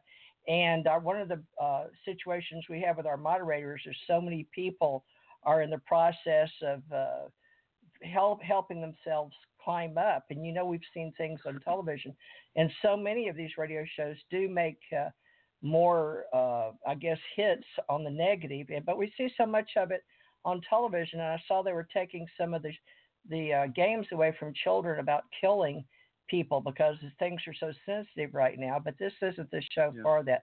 This is the show for helping people and the ACO Club is all about advancement and uh, development spiritually. And uh, different people talk different ways. but I used to be very positive and very high motivational, and I did learn those things. However, I was much, much more successful, and I've sort of settled yep. into a, a comfortable reality now. And so I'm sure you can speak to that because you've come through so many times. But I'd like to ask how do you think, Aage, inside your mind, speaking so many languages? Could you tell the audience in our club, please, for historical purposes, how many languages you speak and how it transfers? Because I'm sure there's a lot of us out there that have used the tools you use, but at the same time, they'll be brand new people. But I'm just amazed because I, I can barely speak English very good, and I had a little bit of Spanish. So could you help us out? And I'll go back on mute. And I'm sure other people are going, wait, did he just say he has to take this, transfer it, and then he thinks Norwegian or how whatever it's called? So explain that because I heard you say it. My mind, because a visual person, went to trying to do that, going, how would I do that? So explain a little bit since we're getting a little teaching, I'm definitely going to have you back to go back into all your resume. I'm sure people are like me want to know much more about you. So I'll go back on mute. well, I, um, you know, I've been in the United States for uh, decades now, so uh, I uh, think in English now, and I, uh, I dream in English. So I have become, uh, I guess, an American, I should say. Um, but now when I talk to I talk to people all over the world all the time, and uh, whenever I call some of my friends back in Norway, I have to translate my thinking into the Norwegian language. And uh, if I uh, talk to somebody in Sweden, I speak. I have to translate into the Swedish language. So I have to do it the other way now than what I did in high school. And uh, you know the. Yeah, I speak a few languages, but see, that's no big deal because over in Europe, you can't get out of high school without knowing three languages it's they they all learn three languages. That's usually their native language, and English is usually more like a mandatory one. And then uh, they uh, either pick German, French, or something, uh, you know, like that. So, uh, and uh, I would say I yeah I speak Norwegian, Swedish, and Danish. That is they're somewhat related, but they're very different and uh, I wouldn't starve to death in France, and I would probably live a little better in Germany. And uh, I'm still working on my English too, so I uh, I can relate to that. But the thinking in different languages is uh, is different. My co-host on the Universal Consciousness show is Diana over in Germany. She speaks seven languages and uh, she is working for a company over there is a forensic accountant and uh, she says there could be days when she speaks four or five different languages and translation when you get used to that is automatic when you talk to somebody you lock in and uh, you just think in their language if you do it okay, that often. I don't think I'd like to put on the floor for you. I didn't think I. I'm trying not to talk, Aage. It's so hard. Me and Tommy, because we've had to fill the airways so many years by ourselves. Me and Tommy will take this. We can take. He's better at it than I am, but that's one way you get a job, folks. On the airways, you got to talk two hours by yourself. But I, I've got to know this. Uh, because and I know Tommy and I can talk about this later on another time. But basically, on TV, things uh, are getting much more evangelistic, and uh, it used to not be that they would have some of the uh, certain ones that talk in tongues or Holy Spirit. But my husband was very big on someone else can't understand you, it doesn't matter. But I saw some here locally on some of the TV shows that they didn't used to do that, but it's coming back a lot because they're trying to keep up with all the things we're doing, I think, with talk shows. But uh, there's uh, it's sort of hard to explain, but I, I can see it as a, like you said, vibration rhythm that comes and goes. But could you speak just to that little thing? You know, not just changing them in your head, But if someone doesn't understand you, it doesn't matter what you're speaking. Not to mention when it's for entertainment, though people may not know that because they're so hypnotized and watching the television shows. I'm not knocking them because I know you had one, but uh, you know, I've, I've, i want to know more about you. But in the meantime, if you would just address that on this archive, I'd appreciate it. They know no. talking, or maybe they understand, maybe they don't. Why they do it, that may be something different. But people need to understand you and what you mean by talking in tongues or spirit.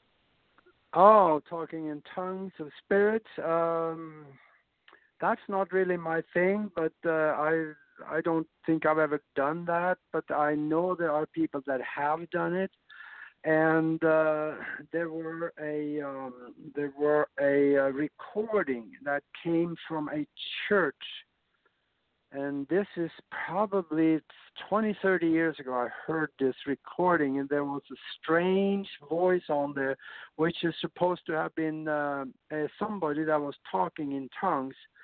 And uh, then they uh, they tried they ran it by a uh, language department at a university and they found that a lot of the words in it were cuss words in foreign languages so there's uh, questions about that. But then again, there are other things that um, you know. When there's somebody that is uh, talking in tongue, then somebody else is there to translate. Well, how do we know they translate the right thing? So uh, we don't really know, but uh, there is something to it because the concept is old, and uh, if it is not faked, that is something that uh, there's something coming through them from a spiritual realm somewhere. My question is to myself is if they wanted to be understood, why wouldn't they speak the language that people would understand so that people could have some good from it? Why would they have to talk in tongues so nobody, they, you know, people walk away shaking their heads and say, "Man, that was crazy." What does that do for good? So the question is then again, is it coming from the good or from the more negative side of the spiritual realities? Right. Some people are wounded and have a healing process and I guess it's up to the person doing the speaking. And we really need the ears to listen if we want to. And if we don't, we can just walk away. So, uh, yeah. Uh, because this is a learning process.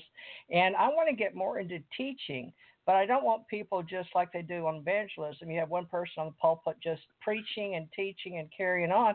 And then all those people, like when I was a child, I felt like a captive audience, which, you know, I couldn't leave. But, uh, you know the pews are hard but my husband was uh, several generations of preachers and it was always doom and gloom and hell and damnation. So he went to ask his german grandfather grandpa morris 108 years old said grandpa why do y'all do that? He said because it works son.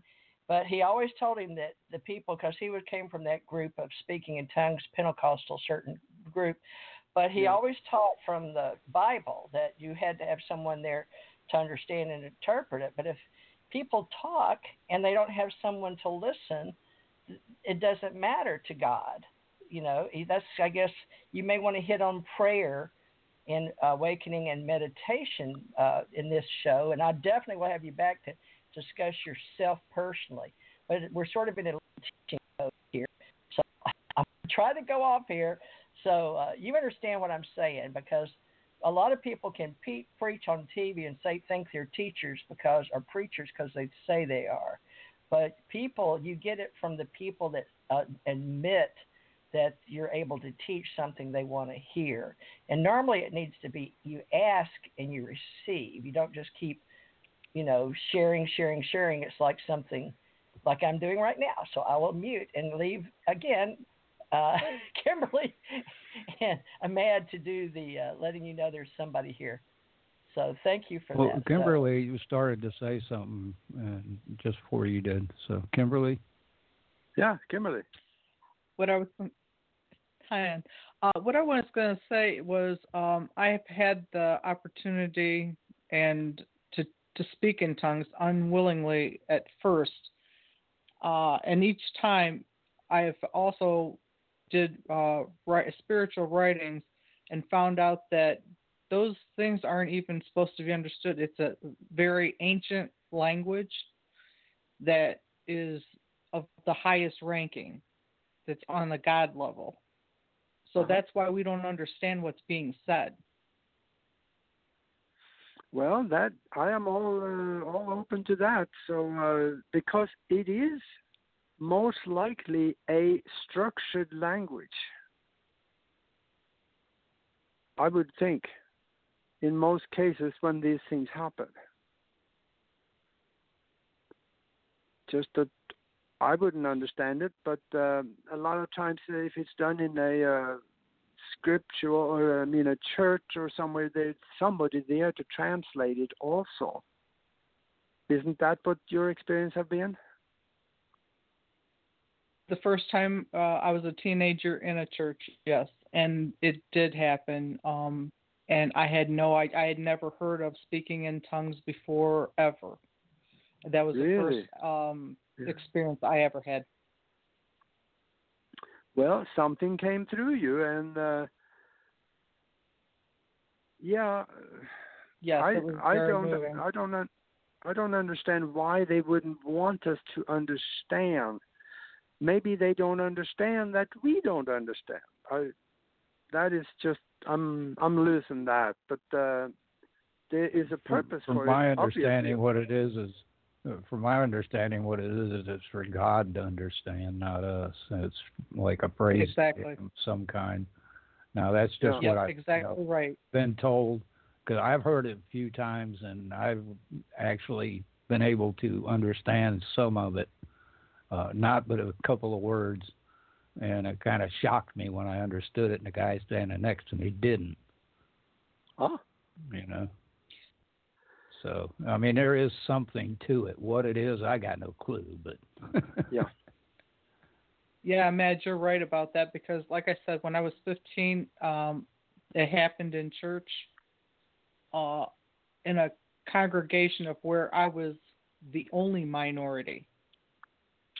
And the next time was when I was um, helping with, uh, I was doing a, a spiritual reading and a, a spirit writing for someone, and it happened like two or three different times and you can't stop it. You cannot pull out of that and stop uh talking that way. You have no Mhm. control. I can be I, I was in my right mind and everything you know you're you're totally alert but you have no idea what it's going what's coming out of your mouth. Yeah. and when i did a spirit writing about what you know why was this net i couldn't even record it. Nobody could t- use the tape recorder to even record what was being said. So oh, you mean and then when the i did the writing the tape recorder didn't yeah work? you couldn't even tape record it. Nope. Really? it would not it would not yeah yep it was well, interesting chance, chances yeah, you are that Yeah. Hmm. Maybe it was telepathic and there was not spoken words at all, because if it was no spoken words, but that everybody uh, got it telepathically, that could mean that there were nothing to be transmitted through the air to the tape recorder. No, I had five people around me that my my stepmom, my kids, and their friends were there as well. And when I was doing the writing for um, my mother, my stepmom's friend that came there, every time I was in contact with this woman, it was the same thing. Okay. Hmm. It sure is an interesting subject. Yes, it is. I'll let you get Maybe back we now. can go time travel because time travel. I I, I remember uh, Sean talked about you doing time travel, and uh, he couldn't be here tonight. So Sean Feller uh, brought us Aage and helped book him in tonight. So we appreciate that. And if you'd like to be booked on our shows, Kimberly, Ahmad, and Tommy and me will all be helping you. Just let us know, and you can email us. And uh, Aage, I hope we have more weeks sometime or one night a week or something. We can do some more with you, but uh, you know, the time travel interdimensional. If you could just hit on it, we've got 20 minutes left, folks, and we're talking with Aage Nost. Aage, tell us the proper way to say your name because a lot of people argue with me over whether it's Mikio or Michio, and so I started listening to YouTube's, and he doesn't try to correct anybody on television.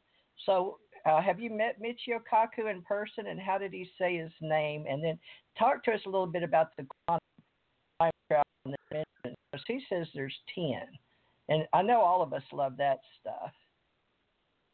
Yeah, um, Michio Kaku is the name, and uh, I've never met him in person because the people that came over from BBC Television, they visited, uh, they brought me to um, New Orleans, but they did the the shooting with me, and also they went to New York to do the shooting with him. So I never met him personally, but uh, we were all, you know, in the TV documentary. But uh, see what what Michio Kaku is doing. He is a theoretical physicist, and he is working. When it comes to time travel, he is working mostly within the physical reality of it. He should, and I know this is probably why he he don't like me anymore. I, I don't know that, but uh, he may not because he should look on the other side of the coin and chances are he does. And that is at the other side of the coin, that is the mind creates the physical. So the mind also can create time and the projection of time. I had uh, about five years ago. I had an incredible in, uh, experience where I had a uh, universal download, is what I call it. It's um, well, the universe was downloaded into my mind in full basic uh, um, concept and detail. And in there was an understanding of time. Time is a um, like a projection of individual short frames of present moment one placed after another one. In between each present moment, like the picture of the present moment, the unified field collapses to nothing. And it stretches a little bit of distance and then it recreates itself. And then you have a present moment. And then it collapses to nothing again. There is no time, no nothing, the universe does not exist. And then it recreates itself. And then it collapses to nothing again. So you got a whole stack of these pictures of present moments stacked one after another. That sounds ridiculous, but there's actually some. Uh, if there's any electronic experts out there that uh, you're going to relate to this, because there is an electronic principle that works on the same system, and that is the square wave generator. A square wave generator that has a, a spike, an electric spike, and it passes a little bit. You can see a little flat top on that spike, and then it collapses to nothing. And there is no electric charge in the circuit. And then it recreates itself where you get a spike going up, a little bit of a flat top on it, and then it collapses to nothing. This square wave generator is creating the same system as the linear projection of time is. And that is what time is. So when we have a present moment here, that is recorded in our consciousness as a frame. You remember the term a time frame? Somebody knew something when they created that term. So, this is what time is, and that is within the universal mind, and everybody accepts it as the rule. And that is why we all have time. Now, here is another one I want you to think about when it comes to time. Remember, we live in a mind created universe. So, if we create something in the future that we want to happen, we can also go to that location in our mind and visualize it with such detail and complexity and intention that we actually show up there. That is called time travel.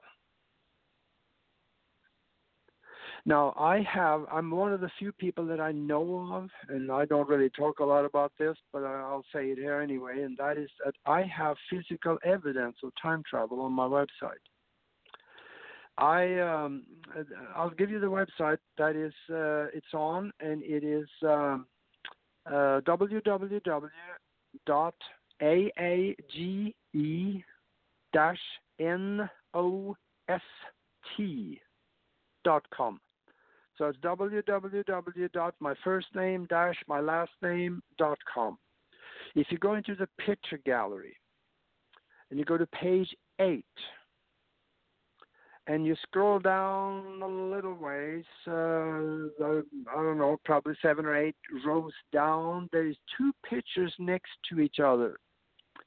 And they're greenish in color. It is pictures of a, a street one picture has leaves on the trees and uh, there is rain on the ground. You can see the light uh, glistening off the road. And the other picture has no leaves on the trees and the road is clean, no rain. But the picture is taken at the same time. That is what's called time slippage. I was sitting at the computer and I was watching um, uh, a uh, newspaper over in Europe because they had some cameras around town, and I was watching this camera, you know, observing this street, and I did a mind experiment, and I brought myself to. Uh, actually, the first picture I took was just just that, picture of the street and uh, a little while later, quite a while later actually, I went back and I tried to bring myself back to the same time as I took the first picture because I wanted to see if I could do this. And uh, I found myself at that time and I took the picture. I did miss it by one minute. So there's one minute apart in these two pictures. But I don't think one minute should be enough to get rid of all the leaves on the trees and, uh, you know, dry up the road. I don't think so. So there's something that happened here, and that is the uh, photographic evidence of time travel that I can actually explain. And if you read the text below the pictures, you'll uh, you'll see how I did it some, and also in the back of the book, I explain how people can do this kind of time travel. There, there is a way to do it. I have an electronic instrument that I have done, and um, it's got some really strange experiences with, and that's what BBC Television wanted me to demonstrate for them, and I did on that video, Time Trip. And uh, but the thing is, I learned a lot about time after that video because I didn't have a full understanding of timelines back then. Uh, now I do understand a lot more about it, and that is that what is happening in the timeline you and I are right now may not happen in another timeline next to us. Even though we look the same, we're going through the same thing or doing somewhat the same, but there are differences. And that is what happened in those two pictures. I was in a different timeline, but at the same time. But there were different conditions in the picture. One of them had leaves on the trees and rain on the road, and the other one didn't. So this could be something interesting for you to look at. It, will get you into the uh, picture gallery too. I got over 5,000 pictures now that is unbelievable, including pyramids on the moon and the huge hangars up there and water tanks and people walking on the moon without spacesuits. NASA prints. So uh, have a look at that. This is stuff that I wrote to NASA and got a lot of these uh, prints that uh, they really didn't want you to have, but they slipped through the cracks. And I, another one I got up there, uh, a picture of, in fact, on the front, first page is a two mile long cigar shaped ship floating across the surface of the moon, throwing a shadow on the ground, and it is clear as a bell. There's no question what it is. That's a NASA print, and I, I got the print from NASA myself, so I know it's a good print.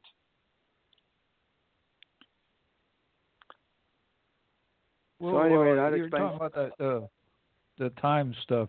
So, what do you think of the Mandela effect? What people are saying about the Mandela effect? Oh, I, think it could perfectly well be uh, probably several explanations. So one of them may be uh, just a common amnesia, or it could be time slippage. It could be that you slip into a different uh, timeline, and uh, you operate and you are there for a while where things are different where maybe Mandela didn't exist, or maybe he did die, like what you know the term come from. In fact, uh, Diana over in Germany, she had an incredible experience that way too. She takes the bus to work every day, and there was one day she was standing at the bus station, and uh, the bus never showed up and he showed up 30 minutes later and she says what happened to the bus that uh, i normally take? And he looked at her like she was crazy. There is no bus at that time he told her and showed her in the brochure. There was no bus going at that time that she normally takes the bus. And the next day she walked down into the regular time then and then the bus came at that regular time again. So she had a time slippage has any of you ever come back from the grocery store with a handful of stuff and you put your car keys on the island in the kitchen and you walk and put things away and you walk back to get your keys and they're gone? And then a few hours later you find them, yeah, that darn it, they were on the island after all. Things yeah, like well, that I've happen. experienced. Yeah, I've experienced things I thought was the Mandela Yeah. effect. You know, Uh, Time uh, slippage. I've- Uh, It happens. or, uh, or some people believe that there's two different timelines merged together is what caused it, yeah. and it would had to do with CERN. Absolutely, and these things happen. But you know, our our uh, analytical mind goes to work on it and said they, uh, oh, you know, they just, oh, I just didn't see it. You know, they explain it away. yeah, well, see, that's that's the same thing with uh, uh, Michio Kaku. You, you know, he's looking at time travel in a physics sense. Yeah. It says it's possible, but it's improbable. But we see it in a in a uh, metaphysical sense, you know. exactly. And he's not seeing it in that in that form. He's only seeing it in the physical. Yeah, and uh, uh, using um, uh, physics, you can actually explain how time travel can happen. It's just that you need the energy source of a sun to make it happen. And of course, not too many of us have that, so that's not going to happen his way for a while. yeah, well, that's what I was saying. I mean, it's it's improbable. I mean, it's possible, but Yeah. it's probably not going to happen, or at least not in our lifetime, in, the way Yeah. physics says it. But Not you know, doing I, it I believe the the Incas and uh, the Mayans and you know several of the other cultures already conquered it using you know their mental abilities. Yes. That's how many of them disappeared. They walked on Right, to well there's two schools of thought on that On Some thinks that they they there were alien spaceship that came and picked up the Mayans and uh, well that could be, but also they could walk into a parallel reality and decide we like it here. And Grass is greener over here, huh? yeah, that's true. In another dimension. yeah. Well, I, I personally, yeah. I believe there are other dimensions. I mean, even physics says there has to be at least eleven for quantum computers to work. Yeah. You know. So, where they're at now, that's There's, another story. There's so much more that we don't know ourselves. Oh, I, I, want you to go ahead, Kim, but I just want to tell him that we'll have to have him back because at the end of this, we say, How do you know you're on the right path, the right spiritual path? So uh, we got just a, about five minutes. So, uh, Kimberly, back to you, but just sort of you'll come back later and help us on how do you know you're on the right spiritual path? Probably feels good, but back to you, Kimberly. I was just going to say that there's just so many different things that we don't know because of our intellect. We, there's got to be more out there than what meets the eye, and many of us know that know the fact that we're not alone. We never have been. So, yeah, there's got to be different areas that we have no knowledge of or have ever even heard of at this point. Yeah. You're exactly right, and I think most of us can actually uh, almost prove it to ourselves that we are never alone. Because you have you ever seen shadow people? The ones out of the corner of the eye, you see something or someone tall, kind of dark figure over there, and when you look over there, they're gone. Yeah, you can see them vanish right in front of your face, basically. Yeah, because the periphery of the retina in the back of the eye can pick up higher vibratory light than the center can. So you will see them in the periphery of your field of vision, but when you look over, then it's the center of the retina and you can't see them anymore. This is getting more and more, more and more people saying they're seeing these shadow people, and that is because our vibration is rising.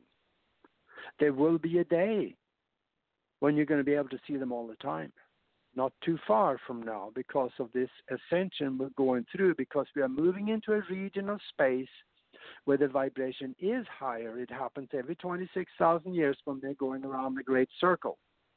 Uh, this is a show on its own about the ascension part of it because that can be explained two different ways and it's very possible to do both ways.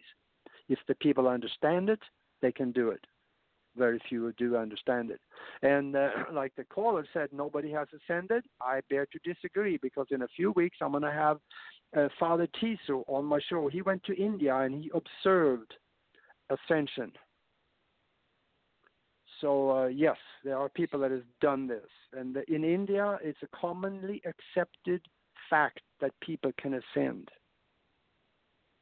Once you get out of New Delhi, of course, many cultures, you know you got to get out in the country yeah, up into many the cultures mountains. are higher vibrational level. Yeah. So, uh, and uh, and uh, he's right. Uh, Joshua Bethel Ahmed probably also did that. Well, we only got a couple more minutes left. You want to tell everybody how they can find you and where your radio yeah, shows um, at? I would say go to Amazon and uh, have a look at the, all the subjects that is in the books uh, spiritual science higher conscious thinking and how to access the universal consciousness look i have a listing of all the subjects in it and look at that and see if there's anything that catches your fancy. If you do then you know what to do. Otherwise go to um, one on my website is uh, www.universal-consciousness show.com and my radio one of my radio shows are on there and the other one is www.broadcastteamalpha.com that is another radio show uh, Noory and I and Tom are doing and uh, that's where you and say uh, friend me on Facebook. I uh, I pretty much accept everybody except the Russian girls that all wants to get married. I don't yeah, know. You gotta I kind of be careful. You, you got to be careful on Facebook who you accept. yeah. Or ain't that the truth? Well, thank Yeah. you, everybody. I really appreciate your time, Aage and Tommy and Kimberly and Ahmad for helping us with our ACO club. And I'm going to ask everybody to prove that I didn't use the word shadow people first in paranormal. So that'll be your homework for next week. because I started You're using clear. that, and I can't prove I'd started it or not. So somebody prove me wrong. That's for all you paranormal people out there, and I think Wikipedia have found it. But I'm so old, I started with the internet, and and I was using that in my spiritual metaphysical teachings back in the '80s. So I know when I started. So yeah, that'll be Yeah. fun. Shadow people, and tell me what you said because I saw them in the '70s. Talked about seeing them at the corner of my eye in my room, and uh, you know I learned about them. So to me, they were always moving and doing things and working.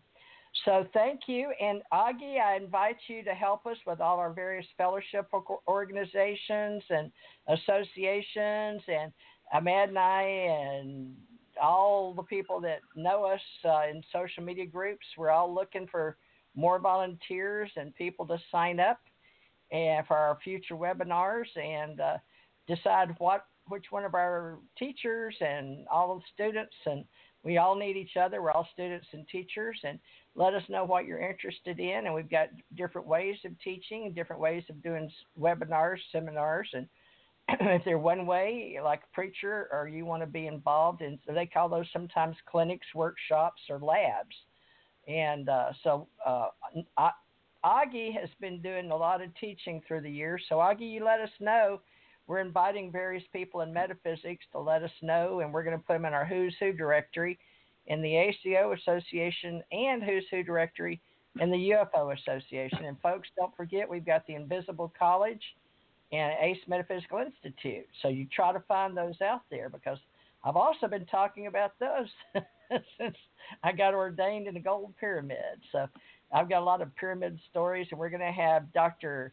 Sam Osmanagich on the 12th and uh, a lot of other people. And uh, we appreciate you being here, and we're changing up a lot of stuff. So come back and see who else is new. And I got Calvin Parker and uh, talked to Eric Mitchell to try to bring Barry Gaunt with him on the show in the future. So, Aage, I'm looking at you as a, one of our major uh, assistant, assisting authors and uh, lecturers and speakers, and I'm sure Mad you are too, aren't you? And looking forward to Aage. You've known him quite Oh. I, I've I've enjoyed listening to Aage tonight, and I've I've been listening to his uh, uh, show over there, uh, the uh, consciousness show, and it's pretty awesome. You need to go check it out, people.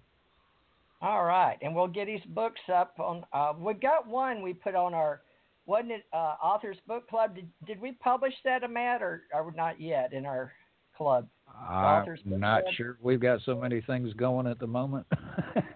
We do, folks. We're working in the computer behind the walls of Google and uh, GoDaddy, and to get you out. Uh, the uh, but sometimes we forget to hit the publish, which we do occasionally. So Aage would be more than happy to help uh, your life in the future and, and all the people you work with. And please invite them over here and help us grow uh, our ACO Association, UFO Association, ACO Metaphysical, and we I think world science webinar, webinars, but Aage, I'd like to talk to you about ET science and our advanced communications as well.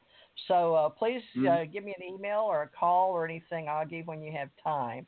And uh, Okay. Tommy Hawksblood will return here Tuesdays. He's doing our, his best to keep the UFO Association going with uh, Tina uh, Bird in Sundays. And then Kim and I are going to do something for some of our friends in the Ace Metaphysical Institute, Mystic Oracle, Psychic Sages, Seers. And uh, Tina, I think, works with experiencers, abductees, contactees. And Tommy is hoping he can concentrate on his books in the spiritual realm and the universal life ministries. And Tommy's been on 30 minutes for a while, but I think he's like me. We both muted earlier, so and I haven't heard Yeah. from a peep out of him. Tommy, you got any last words? Keep.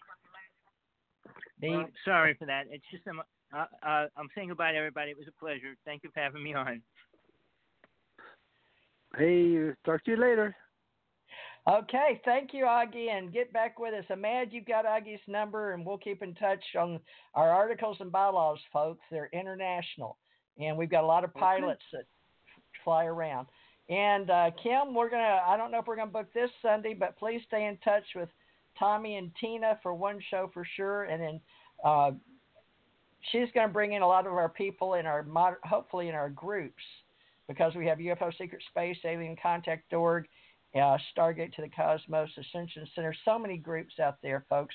So we'll see you in social media land and come back every Friday, Saturday, and Sunday. Oh wait, Thursday too. Thursday, Friday, Saturday, okay. Sunday. and we even have a Wednesday because we had to book uh, the guy out, uh, Dr. Sam Osmanagic out of Houston, but he stays out of country in Bosnia most of the time. So we'll hopefully get our calendar back up. So thank you, everybody. Aage, excellent, wonderful show. So we hope to have you back to teach and also help our business people. Okay, Aage? Thank you. All right. We'll talk later. All right. Thank you, everybody. Yep. Thanks Aage, a lot, Aage. All right. Thank you, man. Y'all have a good night.